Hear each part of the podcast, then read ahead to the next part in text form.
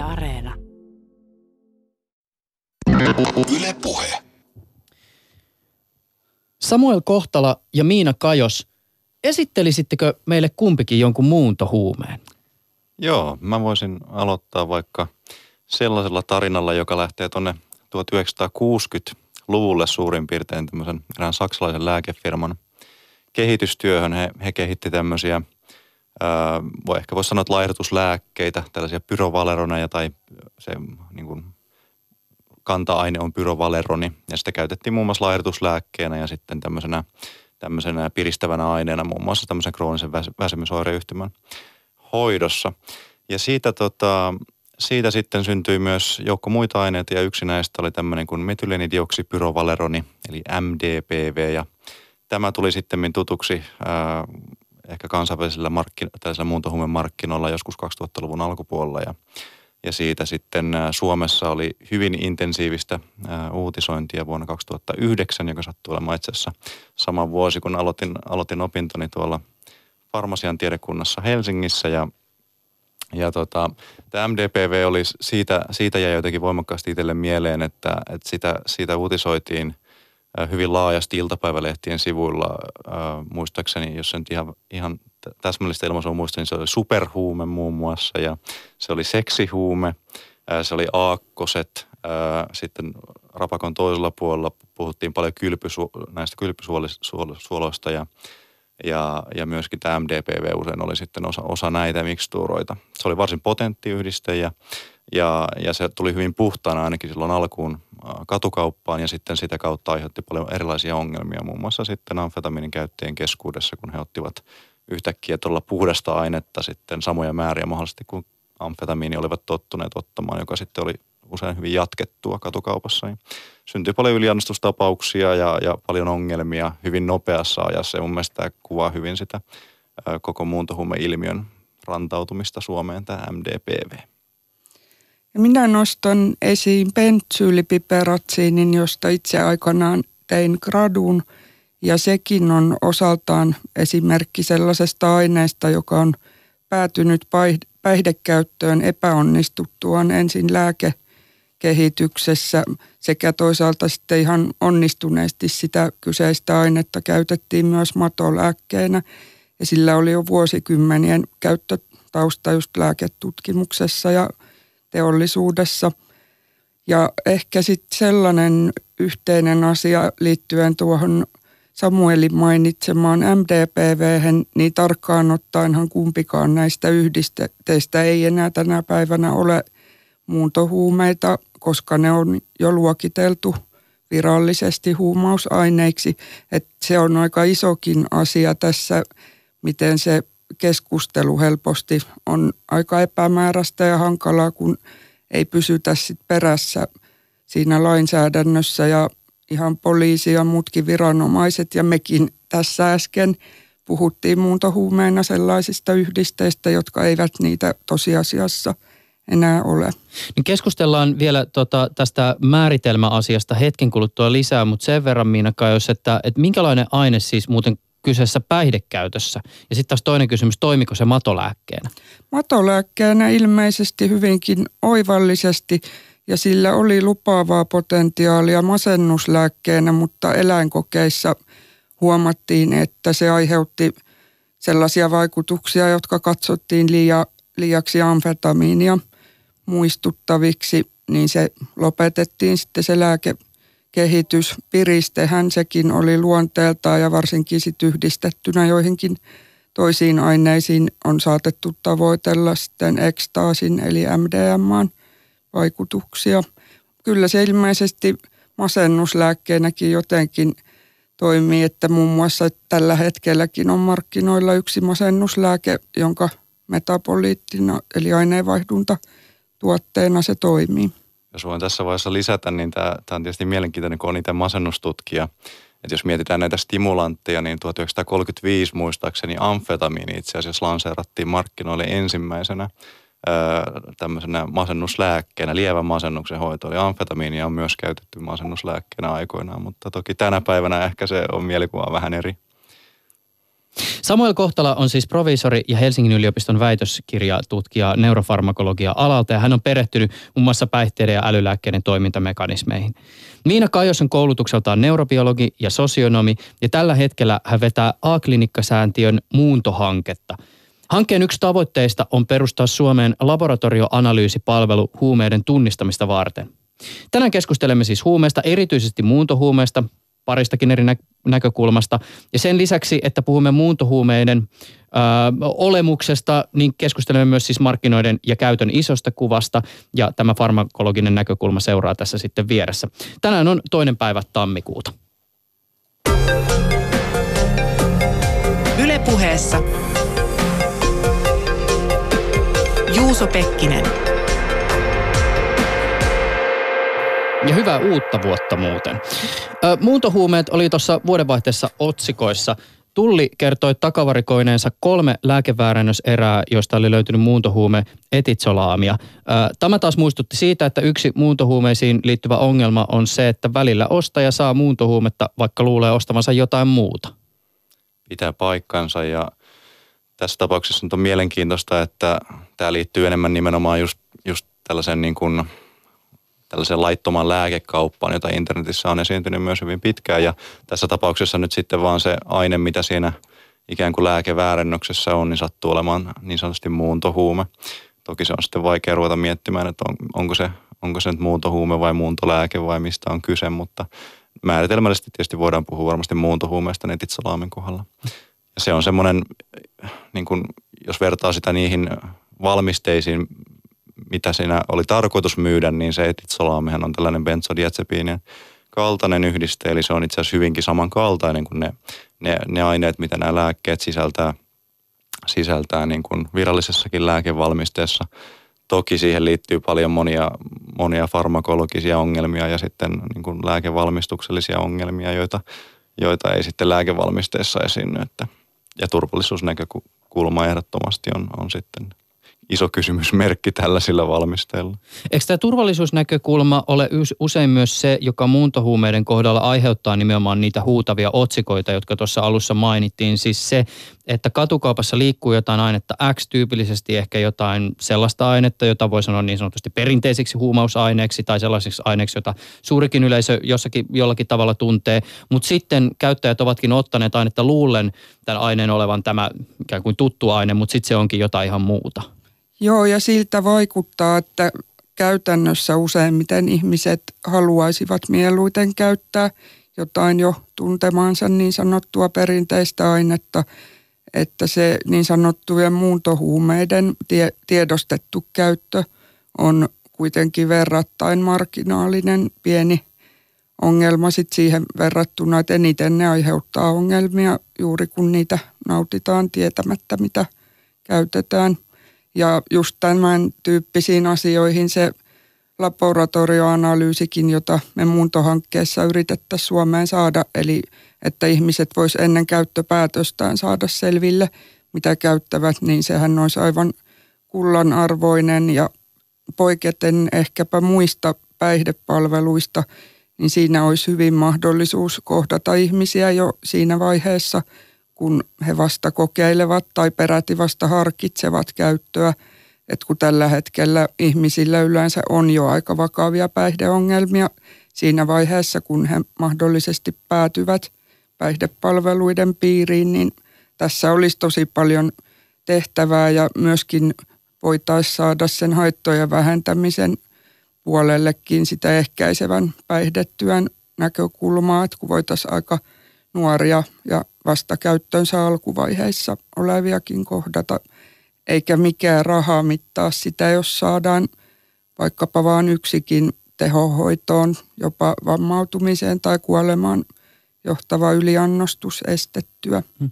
Tietysti näitä mahdollisuuksia on paljon, mutta kysyn sulta tänään Miina jos myöhemmin myös ö, niistä argumenteista, jossa tällaiselle palvelu, tai tällaisesta palvelusta myös löydetään niitä uhkakuviakin. Mä avaan tämmöisellä henkilökohtaisella kysymyksellä. Teillä on molemmilla asiantuntemusta, joka avaa aika erityisen näkökulma huumausaineisiin. Miten se, että ymmärtää huumeiden toimintaa neurobiologisesta tai neurofarmakologisesta näkökulmasta vaikuttaa siihen, miten huumeita lähestyy tai mitä niistä ajattelee? No mun omasta perspektiivistä, jos lähden tätä kysymystä miettimään, niin, niin siinä on ehkä isoimpana nyt etenkin muuntohuumeiden kohdalla tulee, tulee nimenomaan se niin kuin tuntemattomuus. Et, et yksinkertaisesti niistä aineista tiedetään hyvin vähän, niistä on hyvin vähän tutkittu eläinkokeissa, hyvin vähän tutkittu edes solu, solumalleissa ja sitäkin vielä vähemmän niitä on, on tutkittu sitten ihmisillä, että miten ne vaikuttaa. Eli niistä todella tiedetään hyvin vähän ja, ja se tarkoittaa aina sitä, että käytännössä käyttäjä ottaa tosi isoja riskejä nauttiessaan tämmöisiä hyvin tuntemattomia aineita – Toisaalta tämä kumpuu myös siitä, että me itse asiassa neurotieteen ja neurofarmakologian piirissä tiedetään loppupeleissä hyvin vähän edes monista lääkeaineista, jotka on markkinoilla. Ja ne on kuitenkin hyvin turvalliseksi miellettyjä, miellettyjä aineita, et, ja ne on kuitenkin käynyt läpi kliiniset tutkimukset, mutta me oikeastaan ei tiedetä ihan hirveästi siitä vielä, että miten ne vaikuttaa spesifisesti aivoihin.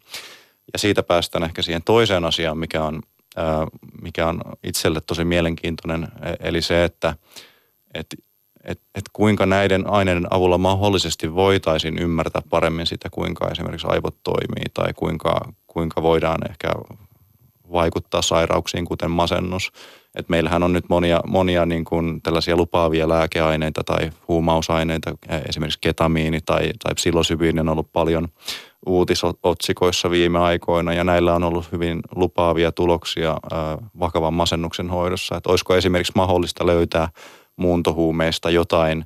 En nyt sano, että meidän pitäisi niin kuin ruveta antamaan muuntohuumeita ihmisille siinä mielessä, että me löydettäisiin masennuslääke, mutta että voisiko niillä olla jotain tästä perustutkimuksellista näkemystä tai apua luoda perustutkimuksellista pohjaa sitten jollekin uusille masennuslääkkeelle.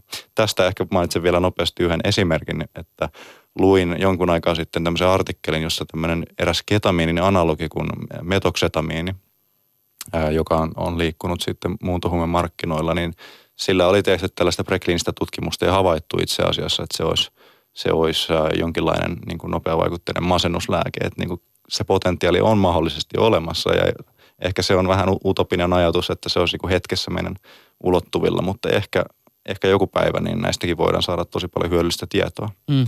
Tämä on kyllä, siis se, se täytyy, tämä on varmasti monesti todettu, mutta mm. niin kuin esimerkiksi jos ajatellaan tätä ikään kuin siis ihan potentiaalia hyvinvoinnin näkökulmasta, niin kyllä se jonkinlaisen mindfuckin ihmisen päässä aiheuttaa se, että ensin ikään kuin jokin aine on jossakin otsikossa ollut just tämmöisessä dystooppisessa valossa ja sitten yhtäkkiä tulee tämä tutkimusartikkeli, jossa maalataan näitä utopioita siitä, että hei, sitten kun ihmisille annetaan kliinisissä olosuhteissa tätä, niin voi olla, että yhtäkkiä masennus häviää.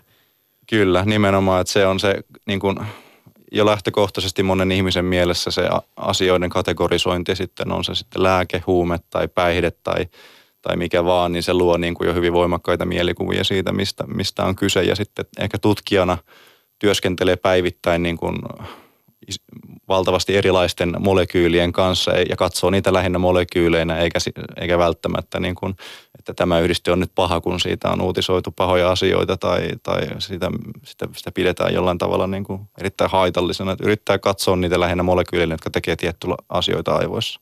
Hyvin samoilla linjoilla tuosta jotenkin koen itse, että se neurotieteellinen tai luonnontieteellinen pohja antaa myös aika hyvät eväät siihen, että tarkastelee aika moraalisoimattomasti näitä asioita sekä myös hahmottaen, että melkeinpä missä tahansa päihderyhmässä on sellaisia yhdisteitä, jotka joku aikaisemmin tälläkin hetkellä tai mahdollisesti tulevaisuudessa voi olla myös lääkekäytössä tai sitten jossain muussa hyöty käytössä, että nimenomaan mikään molekyyli ei olemuksellisesti ole paha. Mutta sitten tietysti ehkä sen neurotieteellisen ajattelun pienenä sitten sellaisena rajoituksena itse koen, että ei se kauheasti anna eväitä siihen ihmistyöhön, että siinä mielessä on ollut just, itse olen kokenut tosi mielekkääksi yhdistää sitten sellaisen niin kuin käytännönläheisempään – sosiaalipuolen haittojen vähentämiseen ja koska siinä sitten tulee ihan eri tavalla kaikki ympäristön ja yhteisön ja yhteiskunnan merkitys vastaan ja, ja ehkä hahmottaa sitäkin hyvin, että, että huumeita käyttäviin ihmisiin kohdistuvat ennakkoluulot ja heihin liitetty vahva kielteinen stigma on ehkä niitä suurimpia syrjäyttäviä tekijöitä, että aina se käytetty aine ei edes ole se ole, olennaisin tekijä siinä. Eli, eli toisaalta, jos se ajattelee nimenomaan tuosta näkökulmasta, niin molekyylit ei sinänsä ole pahoja, mutta se leima, joka niihin leimataan, saattaa myös leimata sen ihmisen, joka niitä käyttää ja aiheuttaa sitä kautta ehkä suurimmat mm. jopa ongelmat sitten loppupeleissä. Mm. Konteksti saattaa siis määritellä sitä, että onko jokin aine huume, päihde vai lääke. Ja sitten jos mennään vielä tähän muuntohuumetermiin, niin eikö me, voiko sanoa näin, että se oikeastaan jos me puhutaan muuntohuumeista, niin silloin me puhutaan näistä tietyistä molekyyleistä ikään kuin juridisesta näkökulmasta. Siis eikö muuntohuume ole muuntohuume silloin, kun me puhutaan aineesta, jota käytetään kuin päihdyttävä päihdyttävästi huumausaineeksi luokitel, käytetään päihdyttävästi huumausaineeksi luokiteltuja huumeiden tapaan. Jotenkin tämmöinen määritelmä mulle on tullut vastaan. Eli siis Joo. siis toisin sanoen me puhutaan määritelmästä, joka saattaa pitää sisällään myös hyvin erilaisia aineita. Nimenomaan ja siis kaikista tunnetuista ainekategorioista on muuntohuumeiksi käsitettäviä aineita ja lainsäädännössä ne nyt kai tällä hetkellä kulkee nimellä kuluttajamarkkinoilta kielletyt psykoaktiivis, psykoaktiiviset aineet. Täällä puhutaan ja, siis KKP-aineista. Joo, että siellä laissahan ei sitä muuntohuumeen termiä sellaisenaan olekaan. Mutta sitten myös ehkä kun aikaisemmin on ajateltu, että muuntohuume olisi jotain sellaista, jota on molekyylinä tarkoituksella muokattu toisenlaiseksi, esimerkiksi lainsäädännön kiertämiseksi. Se voi olla ja onkin usein se tilanne, mutta sitten kun sekään ei oikein aina täsmää, niin sitten on joskus jopa venytelty sitä määrittelyä niin pitkäänkin, että jos muutetaan käyttötarkoitusta siihen päihdyttävään suuntaan, esimerkiksi tyyppiesimerkkinä nyt vaikkapa se mainittu pentsyylipiperatsiini, joka sitten matolääkkeistä päihteeksi päätyi. Niin, mä en tiedä, mulla on jotenkin vähän semmoinen mielikuva, että, että, että suurin osa itse asiassa näistä niin sanotusta muuntohuumeista tai designhuumeista tai millä, millä nimellä niitä nyt halutaan kutsua, niin ne ei itse asiassa ole, ole niin kuin alun perin suunniteltu kiertämään lakeja, vaan ne on nimenomaan sitten yhdisteitä, jotka on esiintynyt tieteellisessä kirjallisuudessa vuosikymmeniä sitten, ehkä lääkekehitysprosessissa jossain vaiheessa hylätty ja sitten Usein ehkä siitä syystä, että niillä on ollut psykoaktiivisia vaikutuksia ja lääketeollisuus ei ollut hirveän kiinnostunut sellaisista molekyyleistä sitten, ehkä joitain poikkeuksia lukuun ottamatta. Et suuri osa varmasti on ihan yhdisteitä, jotka on ollut ehkä sitten luo, niin kuin määritelmällisesti enemmänkin tutkimuskemikaaleja. Mm. Ja niistä, ne on sitten päätynyt tämän muuntohuumekategorian alle, mutta kuten minäkin sanoin, niin kyllä toisaalta tänä päivänä myös on ihan sitä, ihan sitä rationaalista suunnittelua, jolla pyritään niitä lakeja kieltämään, etenkin sitten synteettisen kannabo, kannabinoidien osalta muun muassa ja, ja muissakin, muissakin monissa aineryhmissä toki. Mutta varmasti iso osa niistä on tämmöisiä hylättyjä molekyylejä, joita sitten on otettu, syntetisoitu ja otettu markkinoille. Eikö nämä synteettiset kannabinoidit muuten ole yksi suurimpia muuntohuumeryhmiä? Joo, ja siis no katinonien ohella, mutta nyt viime aikoina varmaan ainakin nyt Suomessa, niin sitten nämä muuntofentanyylit ja muut vahvemmat opioidit on kyllä siinä ottanut sitten mm. sillä tavalla voittoa näistä, että niitä enemmän käytetään. Ja sitten esimerkiksi se mainittu, aiemmin mainittu MDPV, niin sitä ei ehkä niin paljon ole viime aikoina ollutkaan, vaan sit, sille kuitenkin melko läheistä yhdistettä alfa-PVP on sitten ollut enemmän markkinoilla. Nämä on siis molemmat katinoneja, eli piristäviä yhdisteitä. Mä en näihin tota, synteettisiin kannabinoideihin liittyen ö, ole oikein hahmottanut yhtä asiaa. Siis sitä, että mikä niiden etu tai hyöty on huumausainemarkkinoilla. Ö, teinin on mahdollista kasvattaa kannabista komerossaan. Ö, sitä on saatavilla kotikasvatuksen takia koko maasta. Suurimmissa kaupungeissa sitä saatetaan kaupitella jopa ihan kadulla. Saatavuudesta voi siis varmaan sanoa, että se on suhteellisen hyvä. Miten tämmöinen synteettinen tuote on sitten tässä maisemassa voinut saada jalansijaa? No, jos asia lähestyy siitä kulmasta, että miettii kannabista huumausaineena noin yleisesti, niin kyllähän sillä on ihan selkeästi valtavin markkina ympäri maailman. Että kannabista käyttäviä ihmisiä on on, on valtavasti enemmän kuin sanotaan vaikka, vaikka stimulantteja käyttäviä ihmisiä. Ja sitä kautta se niin kuin siirtymä ehkä sitten kannabiksesta siihen synteettiseen kannabinoidiin tai johonkin valmisteeseen, jossa on useampia tällaisia synteettisiä kannabinoideja, on, on monellakin tavalla luonteva. Se saatavuus on ehkä hyvä kannabisvalmisteilla, mutta toisaalta kyllähän sun täytyy sitten tuntea aina joku ihminen, joka sitä tuottaa tai, tai tuottaa sitä itse. Sen sijaan ehkä sitten logistinen puoli niin kuin maailmanlaajuisesti – siinä on vähän vaikeampi, että kannabista on hyvin vaikea liikuttaa varmasti sitten tullien läpi e, esimerkiksi, jos sitä haluaa, haluaa ikään kuin postimyyntinä tehdä, mitä taas niin kuin suuri osa muuntohuumekaupasta on, että se, ne liikkuu hyvin helposti maiden rajojen, rajojen läpi. Ää, ei tarvi olla missään yhteydessä tällä tavalla siihen myyjään, ei ole sitä perinteistä ehkä niin kuin huumausaine, huumausaineiden myynnin kulttuuria siihen liity. Ää, myöskin synteettiset kannabinoidit ainakaan vielä hetki sitten ei ole näkynyt, näkynyt sitten perinteisissä huumausaine testausmenetelmissä, eli sä pystyt sitten käyttämään tämmöisiä yhdisteitä jäämättä niin kuin kiinni esimerkiksi työpaikan huumetestauksesta. Ja Yhdysvalloissa muistaakseni aika isoja lukuja itse asiassa on, on joissain tutkimuksissa havaittu. Esimerkiksi ää, armeijan, armeijan keskuudessa ää, tällaisia synteettisiä kannabinoidia käyttävistä, että, että siellä ilmeisesti huumetestaus on aika säännöllistä ja sitten sä et voi käytännössä käyttää kan, niin kuin perinteisiä kannabisvalmisteita, vaan täytyy löytää joku korvike, josta sä et jää kiinni. Ja se voi olla yksi iso selittävä tekijä monenkin tapauksessa, että sitten ajatellaan, että ne on niin turvallisia. Tuntuu, että jossain Keski-Euroopassa jossain määrin ihmetellään sitä, että Suomessa ilmenee niinkin paljon synteettisiä kannabinoideja ja siihen on ehkä nähty vähän selityksenä se, että niissä se tavallisen kannabiksen saatavuus on paljon helpompi. Ja sitten on, en tiedä onko siinä oikeassa, että näitä synteettisiä kannabinoideja olisi kehitetty nimenomaisesti kannabisreseptorien tutkimukseen, että sekin osittain selittäisi niiden suurta määrää.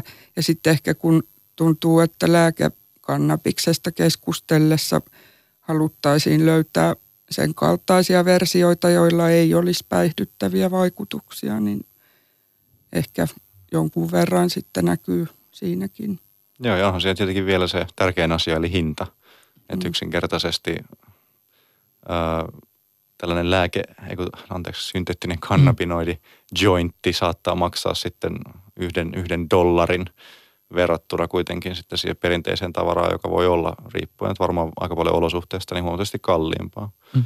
Ja myöskin Yhdysvalloissa esimerkiksi sitten vielä ää, silloin kun tämä buumi oli aluillaan, niin näitähän myytiin melkein voisi sanoa, että huoltoasemilla ja kioskeilla, että niin kuin se oli hyvin helppoa se luoda se kulttuuri näiden synteettisten kannabinoidien ympärille. Että varmasti nämäkin on tekijöitä, jotka on vaikuttanut niiden suosioon mm. hyvin paljon.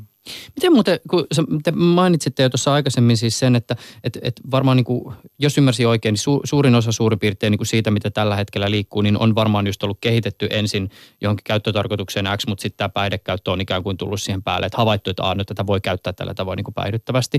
Mutta äh, m- miten sitten, jos joku haluaa ikään kuin lähteä tyhjästä nyhjäsemään jonkun huumeen tai luomaan jonkun sellaisen huumeen, jolla esimerkiksi kierretään sitä lainsäädäntöä, niin onko muuntohuumeen valmistaminen ja kehitys tämmöisen aineen kohdalla kauhean, onko se vaikeaa kautta helppoa?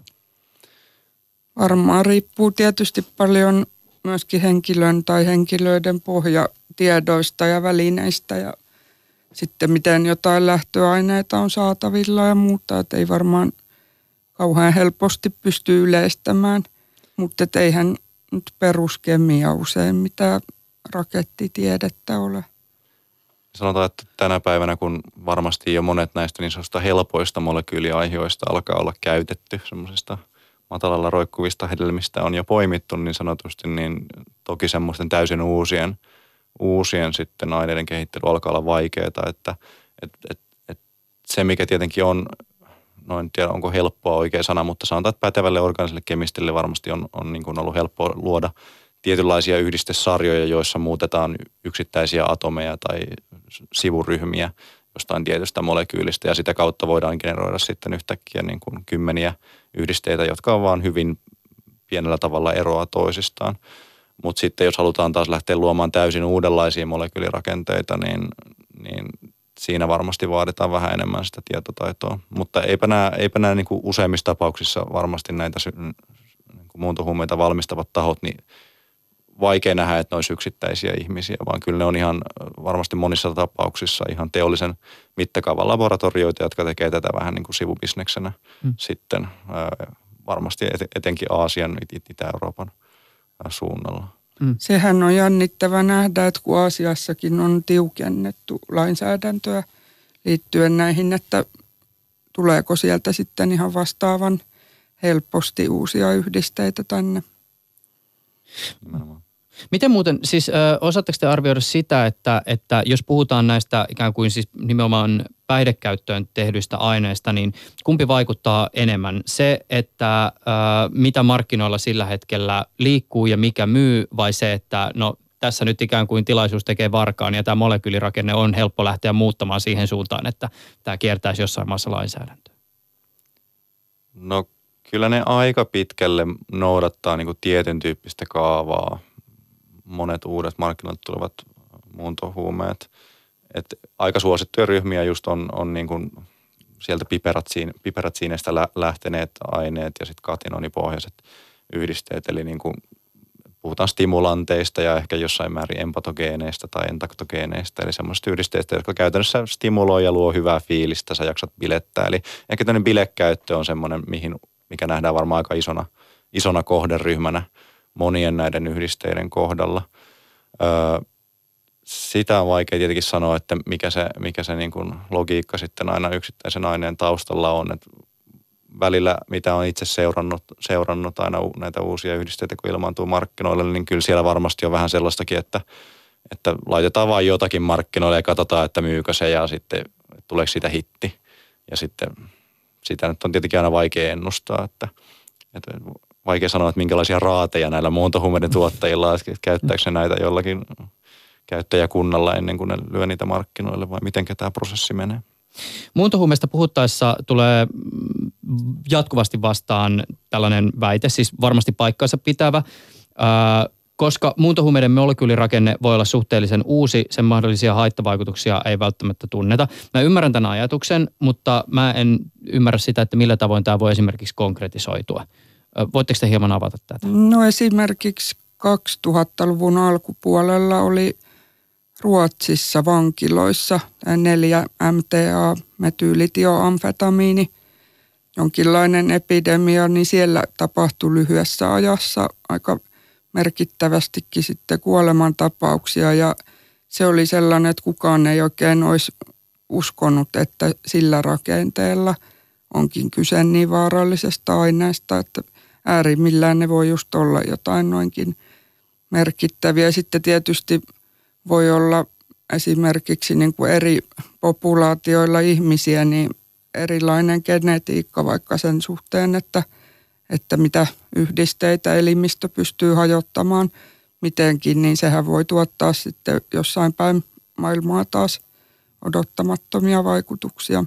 Ja kyllä se niin kuin kieltämättä se tuntuu hurjalta, miten vähillä tiedoilla ihmiset on valmiita ja laittamaan elimistöönsä täysin tuntemattomia yhdisteitä, että kun kuitenkin on iso määrä aineita, joista jotain tiedetään ja aika paljonkin. Joo, nimenomaan. Itse kun tuun tuolta niin lääke, lääkealalta, niin tätä voisi tietenkin verrata sitten jossain määrin myös, myös siihen, kuinka, kuinka lääkkeitä valmistetaan turvallisesti. Ja siinä, siinä asia voisi jakaa ehkä sinne niin kuin, ää, siihen itse, itse valmistukseen, sanotaan synteesiprosessiin, että kuinka puhdas tuote siinä tulee. Sitten meillä on valmis tuote ää, tai valmis lääkeaine, ää, kuinka farmakologisesti turvallista se on, ää, minkälaisia sivuvaikutuksia, haittavaikutuksia on lyhytaikaisella käytöllä, ää, kuinka iso annos alkaa olla vaarallinen, kuinka krooninen käyttö vaikuttaa esimerkiksi sitten elimistöön. Mutta sen lisäksi myös se, että kuinka se valmiste sitten päätyy sieltä, sieltä laboratoriosta sinne käyttäjälle, että siinä on useimmiten monia välikäsiä. Jotka pakkaa mahdollisesti laimentaa, sekoittaa näitä tuotteita ja lopulta laittaa jonkun tarran kylkeen, että mitä se on, että onko se oikea tarra edes.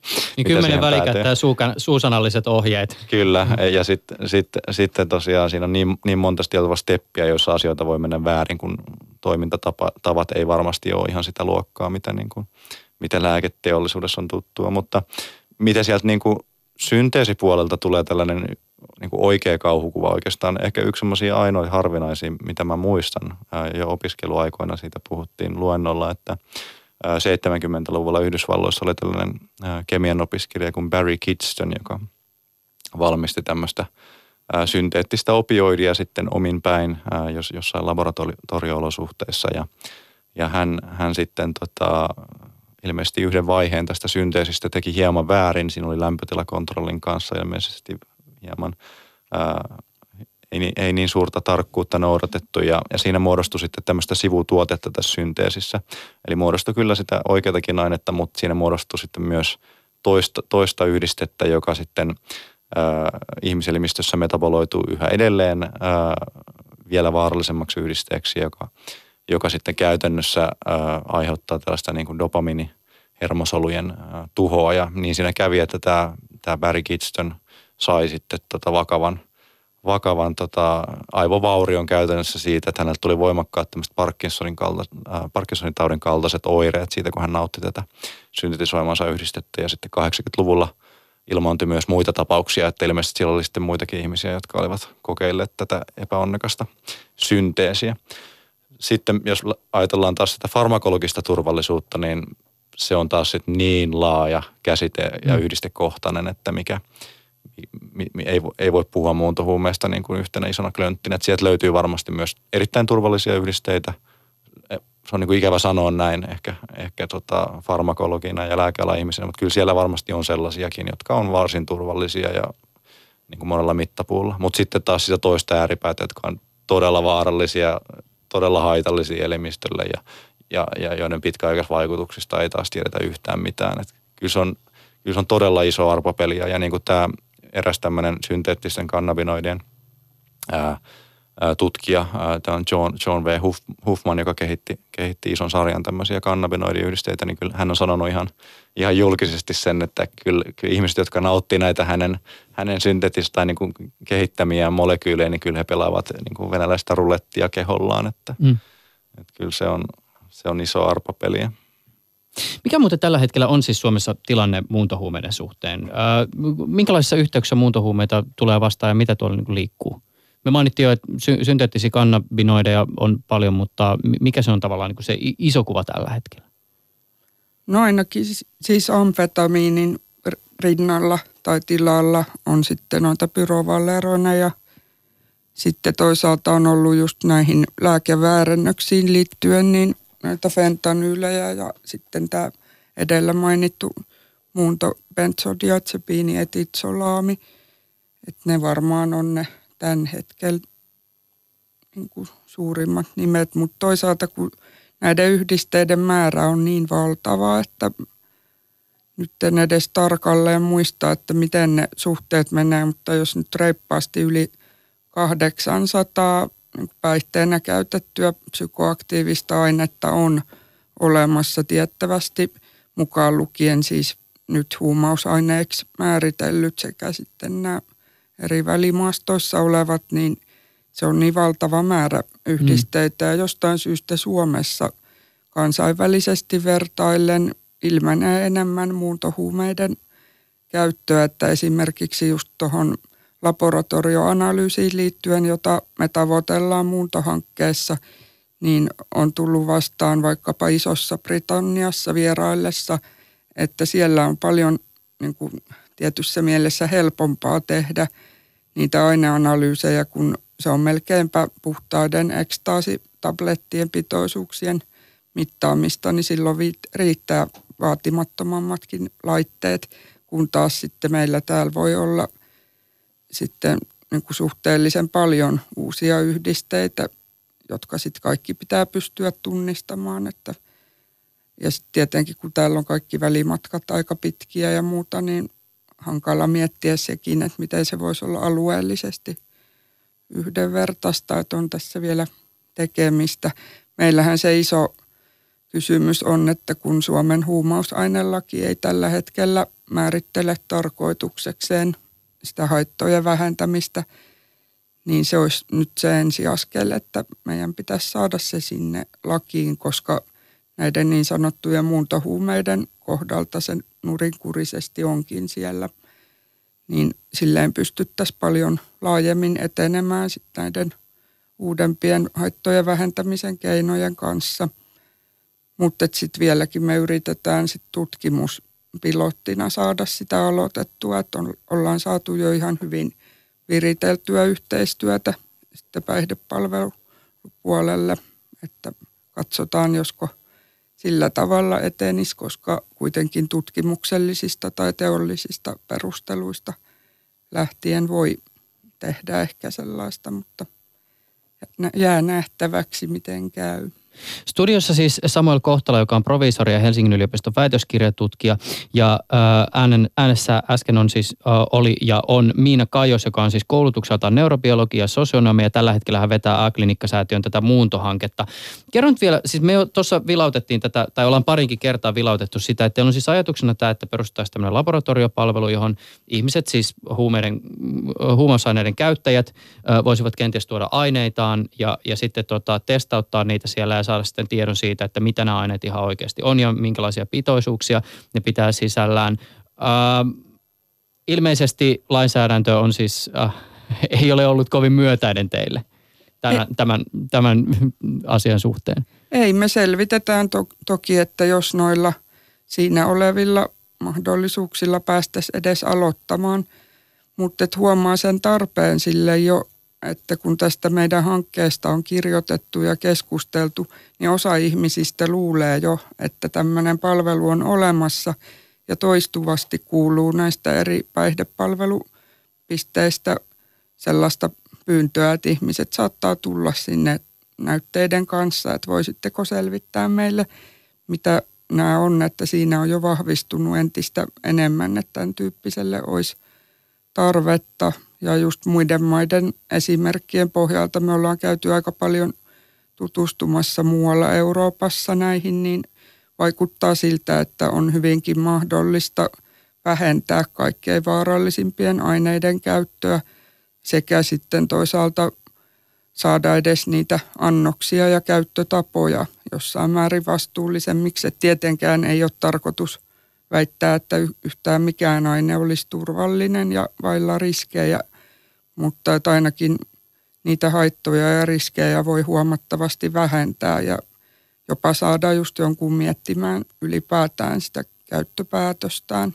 Mites me kun tuossa äsken pohdittiin sitä, että minkälainen esimerkiksi saattaa olla se ketju, jossa se jokin aine lähtee sieltä laboratoriosta välikäsien kautta siirtyy sitten vähitellen sille käyttäjälle ja siinä voi olla aika paljon epäselvyyttä siitä, että kuinka vahvaa ainetta tai mitä ainetta mm. tässä itse asiassa liikkuu. Tähän on aika kätevä palvelu myös sille huumekauppialle. Joo, tätä on mietittykin paljon ja en tiedä pystytäänkö ihan täysin eliminoimaan sitä riskiä, mutta on kuitenkin keinoja huolehtia siitä, että jotain tiettyä aineerää ei ihan epäilyksettä pystyisi yhdistämään tiettyyn tulokseen, että mistä sitä voi tietää sitten todella, että joku, joka myy jotakin ainetta, että hän ihan oikeasti on sen itse käynyt testauttamassa. Että.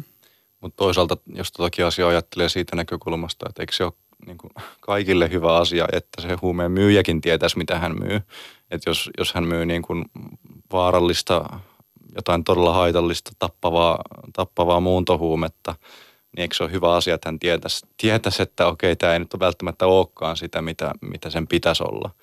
Ja, ja samalla tavalla käyttäjillä on se, on se mahdollisuus semmoisen tiedon saantiin. En mä tiedä, tämä on vaan mun mielipide, mutta... Mm. Joo, ja siis tässä hankkeessa on tullut kyllä yllättävän vahvasti vastaan se, että moni myyjäkin kyllä niin kuin haluaisi käyttäytyä jotenkin vastuun tuntoisesti ja ei nyt ainakaan halua tappaa ihmisiä, että, että ei ne silleen ole ihan yksinkertaisia. Mm. Varmasti löytyy niitä ihmisiä, jotka myös ihan niin kuin ensisijaisesti ajattelee niin, että minkä tahansa palvelun tarjoaminen huumausaineiden myyjälle niin e-, ei ole hyväksyttävää. Tietysti toinen tämmöinen niin kuin ajatus, joka aiheeseen liittyen tulee mieleen, voisi olla se, että eikö tämä niin kuin asetu myös, tämmöisen palvelun olemassaolo asettuisi ikään kuin jatkunoon sellaisten toimien kanssa, jossa huumeiden käyttö ikään kuin normalisoidaan. Tässäkin voidaan tietysti nähdä tämä puoli, tämä niin kuin haittojen mm. ennaltaehkäisy, mutta sitten tämä ikään kuin huumeiden käyttökulttuurin ikään kuin hyväksyminen ja, ja, ja ikään kuin normalisoiminen saattaa nähdä myös asiana, johon ei suhtauduta kauhean hyvällä. Niin, toisaalta itse pitäisi sitten ymmärtämisen ja hyväksymisen erillään ja sitten ajattelee sen niin kuin mahdollisimman käytännön läheisinä ja toimivina – keinoina tollaset ja jos voi mitenkään just vähentää sitä huumeita käyttäviin ihmisiin kohdistunutta niin kuin pelkoa ja ennakkoluuloja, niin kaikki sekin palvelisi sitä samaa päämäärää, että ne päihdehaitat vähenis. Hmm. Mitä muuten tutkimuksellista potentiaalia tällaisessa laboratoriossa voisi kenties olla? Sitähän olisi vaikka kuinka paljon, kun nyt itse asiassa Euroopan laajuisesti on alettukin jopa pyytää ja sieltä on annettu suuntaviivoja tämmöiselle aineanalyysillekin, niin nämä tiedot, joita me saataisiin kerättyä, niin täydentäisi aivan loistavasti sitten jotakin vaikka tullin takavarikko näytteitä, sitten vaikkapa jätevesianalyysejä, kyselytutkimuksia, joista mitkään ei oikein tällä hetkellä tavoita sitä koko ilmiötä laajuudessaan, että ei varmaan mistään saada sitten näin harmaalla alueella täydellistä tietoa, mutta tästä kyllä ehdottomasti varmasti olisi hyötyä. Niin, saisi muodostettua aika, aika lailla kattavan, kattavan käsityksen siitä ainakin, minkälaisia yhdisteitä siellä kaupassa liikkuu ja, ja minkäla, minkälaisella puhtaudella esimerkiksi ne, ne on sitten markkinoilla ja, ja nimenomaan sitä haittojen vähentämisperspektiiviä. Niin kyllähän toi, toi tällainen palvelu vastaa siihen kysymykseen ja vahvasti. kun olisi mahdollista saada ihmisiin kontakti jo siinä vaiheessa, harva kai ajattelee silloin, kun vaikka kokeilee tai satunnais käyttää jotain tai harkitsee kokeilevansa, että minustapa tulee vaikeasti päihdeongelmainen, niin sehän olisi todella tärkeää, että jonkinlaiseen keskusteluyhteyteenkin voitaisiin päästä jo siinä, kun nykyään menee asiat yleensä aika pitkällekin. Et esimerkiksi terveysneuvontapisteissä saatetaan käydä vasta siinä vaiheessa, kun suonen sisäinen käyttökin on jatkunut jotain kaksi vuotta, niin voisi kyllä kuvitella, että aika paljonkin voitaisiin ehkä estää, ei kaikkea varmasti, mutta kuitenkin niin, että esimerkiksi ihan kaikkein vakavimmat haitat ja tartuntataudit ja muut saataisiin estettyä. Hmm. Ja nythän on ollut, mikä on ikävä kyllä ei saanut tällä hetkellä vielä rahoitusta, kun yritettiin sitä naloksonin hoito, tai sitä, että naloksonin niminen opioidien vastavaikuttaja olisi saatu ikään kuin maallikko käyttöön, niin sillä on tuon meidän klinikkasäätiön arvioiden mukaan olisi mahdollista jopa lähes nollaan saada opioidikuolemat Suomessa. Onko tämä se sama aine, josta on Yhdysvalloissa käyty Joo. keskustelua siitä, että, että pitäisikö esimerkiksi kaikkien poliisien kantaa ää, tätä kyseistä vastaan? Että jotkut, joissakin piirikunnissa ja osavaltioissahan Joo. siis poliisit kantaa tätä kyseistä vastaan, että kun opioidikriisi on päällä, mutta, mutta sitten löytyy myös vastustustakin tietysti tälle ajatukselle. Näin se on haittoja vähentäminen ylipäätään jakaa näkemyksiä, että jos muistelee mikä meteli oli silloin, kun neulojen vaihtoa – tuotiin Suomeen ja sehän on osoittautunut suureksi onnistumiseksi, niin harvapa sitä enää tänä päivänä sitten pitää mitenkään tuomittavana. Mitä tota, vuosi 2017 ei näyttänyt tämän testauslaboratorion näkökulmasta kauhean hyvältä, kuten sanottua, lainsäädäntö ei sitä mahdollistanut. Mitä ehkä tulevaisuus tuo tullessaan? No me ollaan saatu nyt yllättävän monelta poliittiselta suunnalta kannatusta tälle ja se ei sikäli yllätä, koska tässä on niin paljon perusteluja, että ihan jos ajattelee sitä niin kuin inhimillistä ihmispuolta siinä, niin kyllä niin kuin moni jo ihan siltä pohjalta haluaa estää vakavia päihdehaittoja, mutta sitten toisaalta on tälle taloudelliset perustelut myöskin, koska no yksikin tehohoitojakso jakso esimerkiksi on aika kallis. Sitten jotkut voi ajatella ihan turvallisuus- tai yksilönvapausargumenttejakin tässä, että siinä mielessähän tämä on aika laaja-alainen hanke, jolle löytyy moni, monilta poliittisilta kanteilta hyvät perustelut. Ja sitten meillä on aika tiivistä viranomaisyhteistyötä ja tosiaan nyt, jos me päästä sitä tutkimuspilottia tekemään, niin sen pohjalta voitaisiin saada ehkä lisää tähän kanssa pohjaa. Ja kansainvälinen yhteistyö on ollut tässä todella tärkeää, että nyt meillä on tosi vahva selkänoja siinä, että pystytään perustelemaan muualla – näkemämme ja sieltä saatujen kontaktien avulla. Se täytyy muuten vielä tämmöinen käytännön juttu. Tässä tuli tietysti mieleen, että käyttäjän näkökulmastahan tässä voi tietysti olla myös sekin puoli, että ei välttämättä uskalleta tulla käyttämään tätä palvelua. Siis ihan ajatuksena se, että no mitä sitten, jos poliisit odottavat palveluovella sen jälkeen, kun sieltä astutaan aineiden kanssa ulos? Näistä on yleensä saatu poliisien kanssa varsin hyvä semmoinen yhteistyö ja sopimus aikaiseksi, että eihän he päivystä tuolla niin terveysneuvontapisteidenkään edessä, että eihän se olisi kenenkään etu, että sinne ei sitten uskallettaisi mennä ja esimerkiksi sitten lähiympäristön häiriöt lisääntyisi, niin olisi kyllä jo aika outoa, jos ei tässä päästäisi samanlaiseen sopimukseen. No keskustelu tästä varmasti jatkuu ja voin kuvitella, että myös kiivaana, vaikka argumentteja tietysti löytyy tämmöisen palvelun puolesta, puolesta, niin erityisesti tähän maisemaan, jossa nyt esimerkiksi julkisuudessa paljon puhutaan siitä, että ihmiset ostaa vaikka torverkosta huumeita, se on mm. hirveän helppoa, niin sitten ikään kuin tämmöinen täyden palvelun paketti, missä ikään kuin se aineen laatukin voidaan vielä sitten testata ja, ja siihen ehkä käytetään vielä julkisia varoja, niin se, se saattaa tietysti monessa ehkä herättää paljon kysymyksiä. Öö, eikö tässä teidän muuntohankkeessa ollut vielä ikään kuin tämä nettipuoli siis Joo. olemassa sitä kautta, että te hyödynnätte tor, torverkkoa ehkä myös informaation jakamiseen, mutta myös tietysti siihen, että saadaan vähän selville sitä, mitä esimerkiksi huumekulttuureissa tapahtuu. Joo. Se on meillä tässä edelleen työn alla, että tässä oikeastaan kävi vähän niin, että tämä niin kuin lakiasetelma on vienyt meillä päähuomioon ja sitten toki se, että me ollaan just tutustuttu niihin eri malleihin ja muuta, mutta tämä TOR-puoli kyllä kulkee tässä ja meidän olisi tarkoitus mahdollisesti se – laboratorionäytteiden tulospalvelujärjestelmä esimerkiksi tuottaa niin kuin torverkon kautta, koska silloin se anonymiteetti olisi vahvemmin suojattu. Ja kun muutenkin me ollaan pyritty sitten sen sijaan, että lietsottaisiin kauheasti niitä kauhukuvia, mitä torverkkoon liittyy ja kun moni jopa luulee, että sen käyttö itsessään on laitonta, niin me ollaan koetettu näitä kumotaan. Meillä on yhteistyössä tuo Electronic Frontier Finland FIRY ohjausryhmässä, joka on näitä sähköisiä kansalaisoikeuksia ajava järjestö. Ja se on ollut todella tärkeää meille, koska me halutaan tuoda esiin just sitä niin kuin turvallisuutta lisääviä seikkoja, mitä tähän liittyy, että kyllähän ihan syystäkin ihmiset on anonymiteetistään huolissaan ja sitten jos nyt pidemmälle ajattelee, että monissa maissa ihmisoikeustyötä tai journalismiakaan ei voisi tehdä ilman torverkkoa, että silleen ollaan haluttu niitä myönteisiä puolia tuoda esiin sen sijaan, että lietsottaisiin kauhukuvia. Torverkosta tietysti saa jonkinnäköistä kuvaa siis siitä, että mikä esimerkiksi on vaikka ainekaupan koko Suomessa ja just se, että mi- mitä liikkuu ja minkälaisissa yhteyksissä esimerkiksi ihmiset käyttää. Kuinka paljon huumemarkkinat seurailevat jotakin tämmöisiä laajempia yhteiskunnallisia trendejä? Siis kärjistäen näkyykö henkit, henkistyminen tai itsetutkiskelun trendi psykedeelien kaupassa tai ruokkiiko jonkinlainen suorituskeskeisyys piristeiden kauppaa?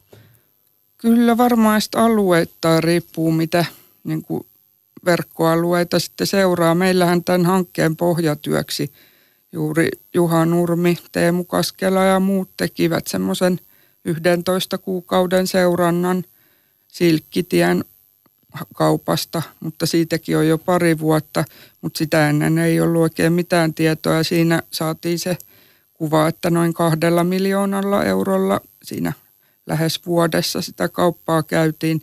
Ja se on aika pieni määrä sitten kuitenkin tässä vaiheessa, mutta se kasvaa Kyllä, ja nyt vaikka siellä on aika tuulista toki siellä Silkkitiellä, että nythän siellä on kuitenkin ollut isompia kiinni jäämisiä ja se sipulikanavan sulkeminen ja muut, niin, niin kuitenkin näyttää, että se kauppa sitten ehkä siirtyy muualle, että eipä se siihen lopu, jos siellä yksittäisiä paikkoja suljetaan. No teknologian mahdollistama tietysti anonymiteetti on ehkä yksi tämmöinen trendi, mutta jos vielä palaan tähän alkuperäiseen kysymykseen siitä, että miten ehkä se, mitä yhteiskunnassa laajemmin tapahtuu kulttuurisesti tai henkisesti, niin miten se ehkä heijastuu siihen huumekauppaan? No en tiedä, olisiko siinä sitten myös semmoinen yleinen niin kuin kulutusyhteiskunnan piirre, että, että ihmiset ehkä identifioituu niin kuin päihteitä käyttävinä ihmisinäkin tiettyihin niin kuin kuluttajaryhmiin ja ilmaisee sitä identiteettiä, että sellaisesta on jonkin verran kirjoitettu. Ja kyllähän niin kuin usein on aika vahvojakin ne eronteot niin kuin muihin että saatetaan esimerkiksi sitä omaa käyttökulttuuria pitää hyvinkin tavallisena ja jotenkin parempana, kun taas muut on sitten jotenkin paljon huonommassa asemassa ja näin, että kai siinä on joskus sellaistakin ehkä itsepetostakin, että ei haluta omia ongelmia ehkä nähdä, vaan katsotaan sitten sillä tavalla vaaleanpunaisten lasien läpi niitä. Mulla tuli semmoinen mieleen, että, että jos puhutaan muuntohuumeista spesifisesti, niin, niin vaikea niin kuin nähdä tietyllä tavalla, että se liittyisi minkälaiseen tämmöiseen etenkään nyt henkisyyden trendiin tai mihinkään muuhun, että et, et usein, usein jopa niin kuin huumeiden käyttäjien keskuudessa muuntohuumeita katsotaan aika pahalla leimalla, että et, et, et ei sinänsä kyllä ainakaan muuntohuumeet liity. Et ehkä ne enemmän nimenomaan ihmisiä, jotka kaipaa jotain tietyn tyyppistä yhdistettä ja saa sitä helposti sieltä muuntohuumeista. Sitten toki perinteisissä huumausaineissahan on ihan selkeästi tiet, tietyt, tietyt huumausaineryhmät liittyy tietyn tyyppisiin varmasti niin kuin, alakulttuureihin ja, ja niiden piirteisiin. Mutta. Miten sä Samuel esimerkiksi näet tämän jutun, että kun otsikoissa on ollut paljon vaikka uutisia siitä, kuinka psy, esimerkiksi vaikka psilosypiini tai ketamiini potentiaalista auttaa vaikka jonkin niin kuin masennusoireisiin, niin miten tämä itselääkinnän puoli, siis se, että ihminen lukee tämmöisiä uutisia ja sen jälkeen miettii, että no ehkä mulla on masennus ja sen jälkeen aletaan etsiä sitä ketamiinitorverkosta. Se on, se on tosi, tosi tota, ikävä asia, että ihmiset tulkitsee tieteellistä uutisointia ja toki sitten jo, jo, jo ihan iltapäivälehdet tulkitsee tieteellistä uutisointia ikään kuin ehkä, ehkä tahallisesti jopa väärin ja luo hyvin sensaatiohakuisia otsikoita, että ei, ei tutkimus, tutkimustyö ja kliiniset kokeet, mitä näillä on, on tehty, niin ei ne ei niin kuin missään olosuhteessa kannusta ihmisiä nauttimaan näitä yhdisteitä omin päin, että että et semmoista dataa ei ole olemassa, että se olisi niin kuin varsinaisesti järkevää. Mm. Ää, toki sellaisia ihmisiä varmasti aina on, jotka sitä ajattelee, että he lääkitsee itseään jollain yhdisteellä ja voi olla, että joku siitä saa apuakin, mutta sitten on vaikea sanoa, että kuinka moni siitä saa enemmän haittaa, kun mm. lähtee näin tekemään omin päin. Mä kysyn me, vielä, niin, niin me ollaan yritetty tässä muuntohankkeessa jonkun verran myös lisätä ymmärrystä käyttävien ihmisten ja käyttökulttuurien moninaisuudesta – kun hirveän herkästi niputetaan kaikki tietynlaisiksi ja viime kesänä esimerkiksi tehtiin sitten tästä miesten väliseen seksiin kytkeytyvästä chemsex-käyttökulttuurista selvitystä HIV-pointin ja positiivisten kanssa, niin siitä saatiin tosi kiinnostavia tuloksia ilmiöstä, josta ei Suomessa pahemmin tiedetty aiemmin. Avaa vielä ihan muutamalla sanalla. No se on niin kuin sellainen äh, niin kuin käyttökulttuuri, jossa se käyttö kytkeytyy nimenomaan seksuaalisiin tilanteisiin ja monesti käyttötavat saattaa olla aika riskialttiita, että saattaa liittyä pistämistä ja useiden kumppanien kanssa suojaamatonta seksiä, niin tälle kohderyhmällekin olisi tärkeää tehdä sitten ihan siihen erikoistunutta haittojen vähentämistyötä.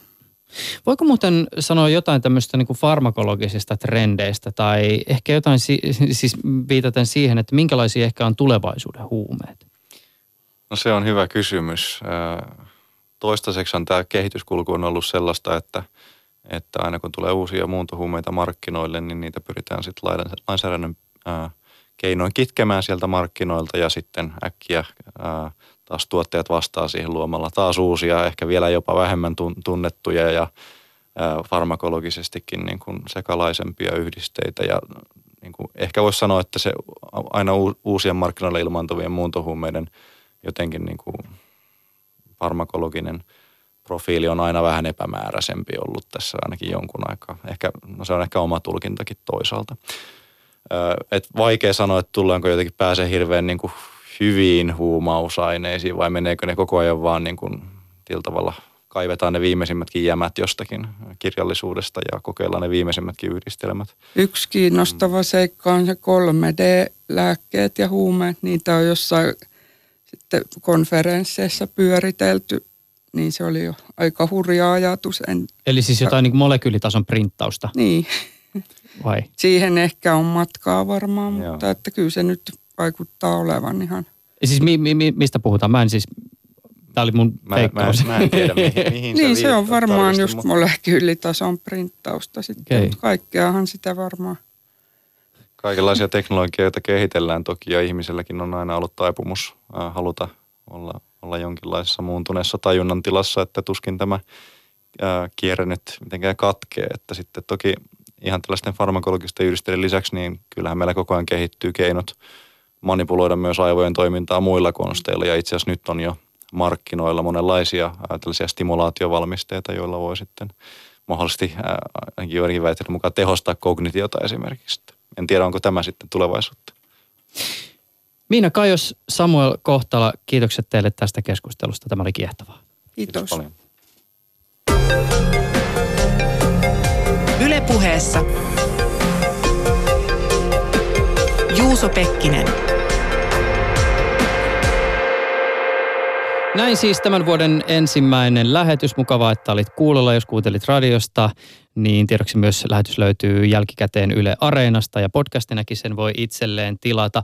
Ensi jaksosta sen verran, että oletko koskaan miettinyt, minkälaisia vaikutuksia kenties sillä kaikella teknologialla on, joka liittyy esimerkiksi kasvojen tunnistukseen, sormenjälkiin, mitä muuta löytyykään biometrisen tunnistamisen kentältä. Biometristä tunnistamisesta puhutaan ensi jaksossa uhista, mahdollisuuksista, dystopioista ja utopioista, niin kuin tässä ohjelmassa on ollut tapana. Ja lainsäädäntö myös on yhtenä elementtinä